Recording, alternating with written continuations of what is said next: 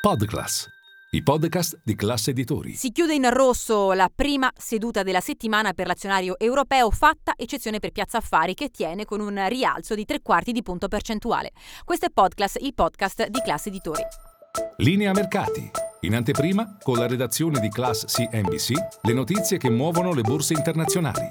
Partiamo subito dalla situazione dell'azionario europeo che ha avviato la giornata in rialzo, poi un'inversione di tendenza determinata dall'avvio di Wall Street. A Wall Street a determinare il rosso oggi sono state le dichiarazioni di Jerome Powell, il governatore della Banca Centrale Americana, che in un'intervista nel weekend ha sì ribadito tre tagli dei tassi nel corso del 2024, ma ha spostato eh, più in là l'inizio di questo percorso perché eh, dice eh, inizialmente iniziare troppo presto potrebbe avere molti rischi e quindi a marzo in questo momento appena il 15% degli osservatori stima un taglio dei tassi di interesse.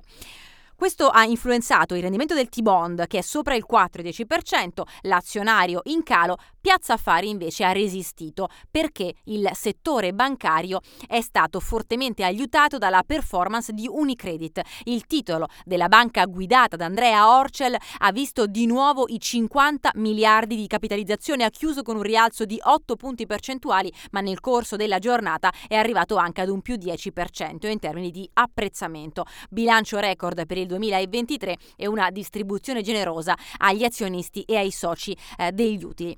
Sul fronte invece di titoli peggiori troviamo Telecom Italia con un ribasso di oltre il 4% e a seguire ancora eh, Tenaris.